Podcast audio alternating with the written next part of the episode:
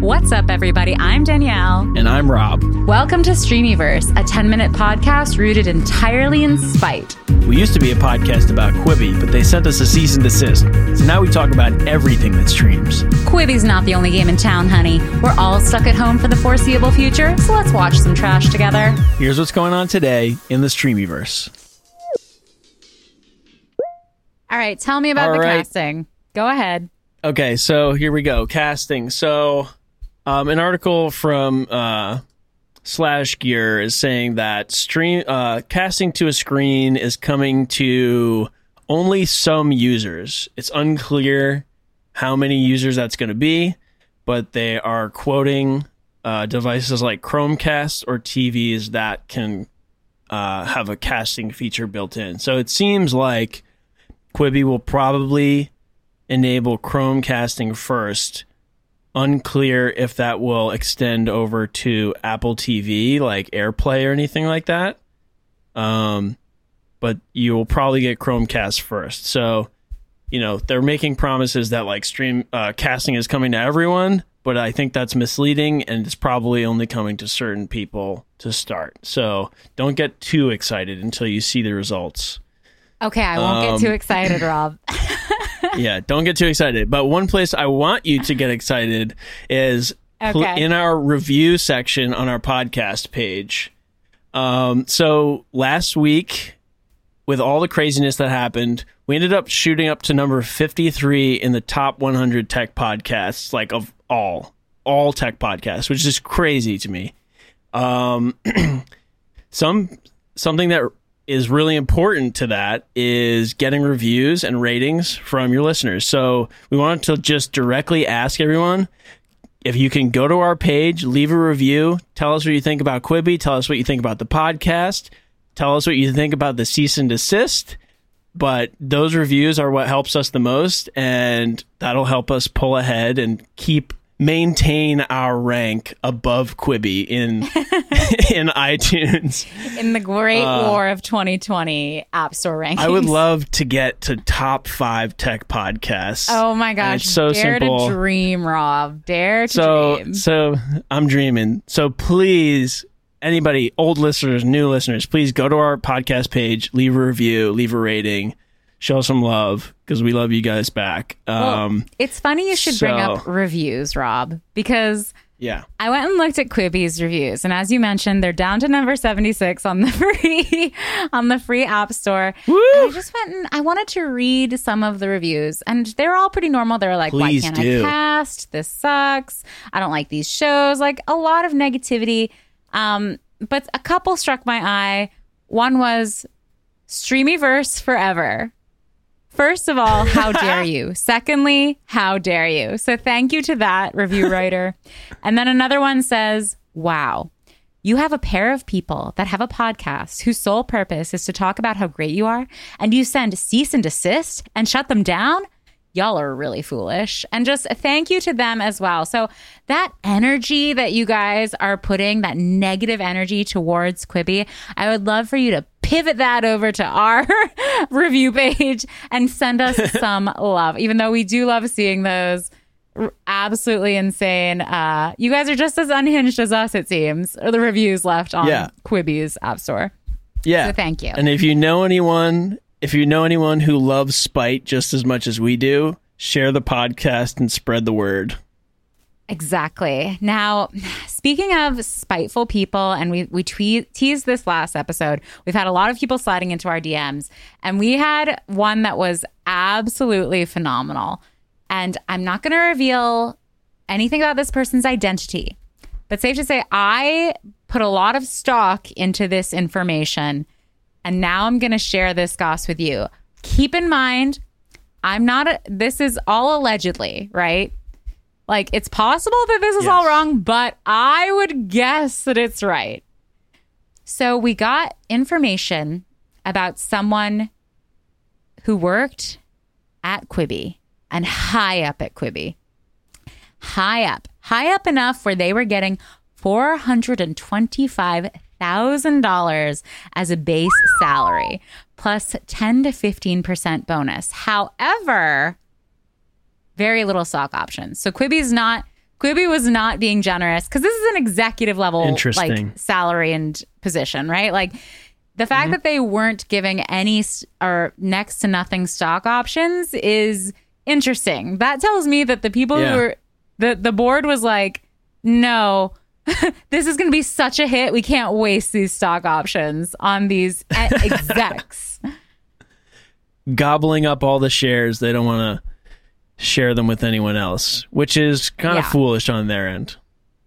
More than foolish. Absolutely incredible. I mean, four hundred thousand dollars, Rob, for one person. Can you imagine?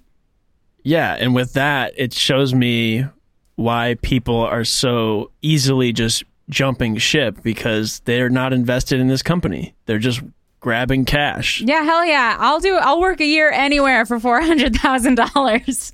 Yeah.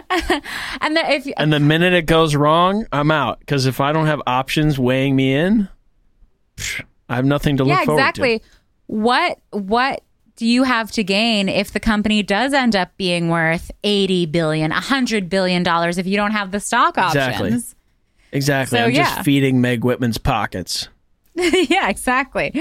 Um, then we had a little information that the content team allegedly met with Her Royal Highness Duchess of Sussex Meghan Markle to do a show.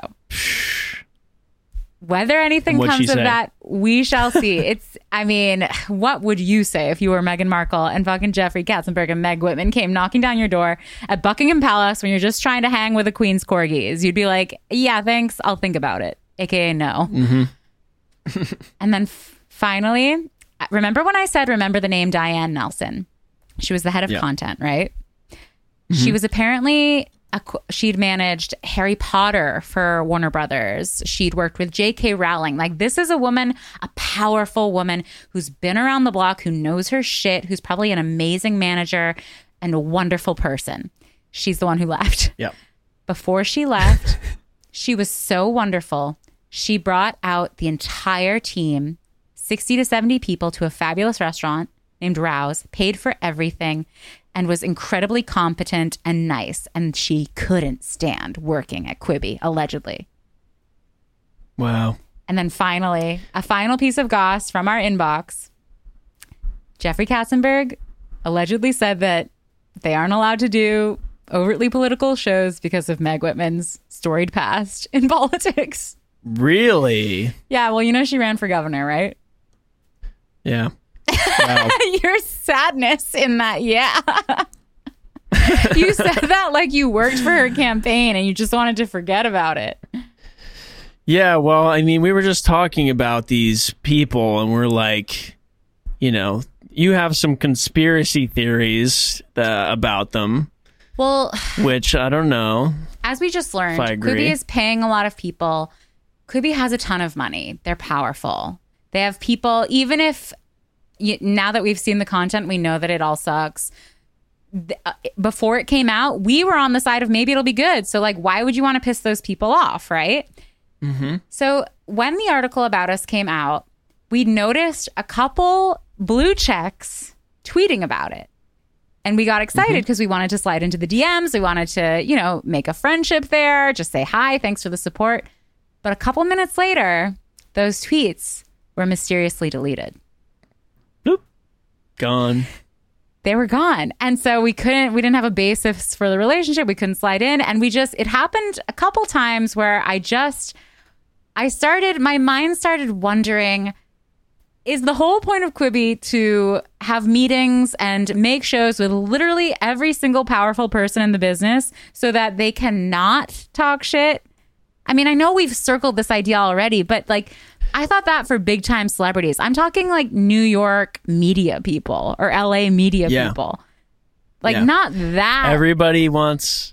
Everyone wants to talk off the record. Nobody wants to publicly. If you're a person in Hollywood or you're a notable person out in the public eye, nobody wants to talk about them badly because there's always the prospect of grabbing some Quibi cash and starting a show.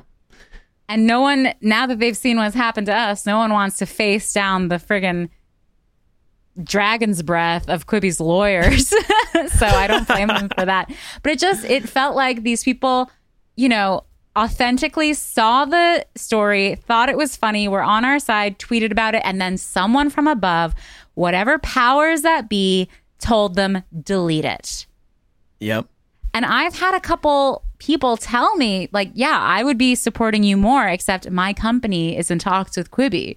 So I can't be on Yep. Twitter like supporting you guys, which is a little sad. And that just makes us, I think, even more grateful for all of you who are listening, who are tweeting, who are supporting us. Thank you.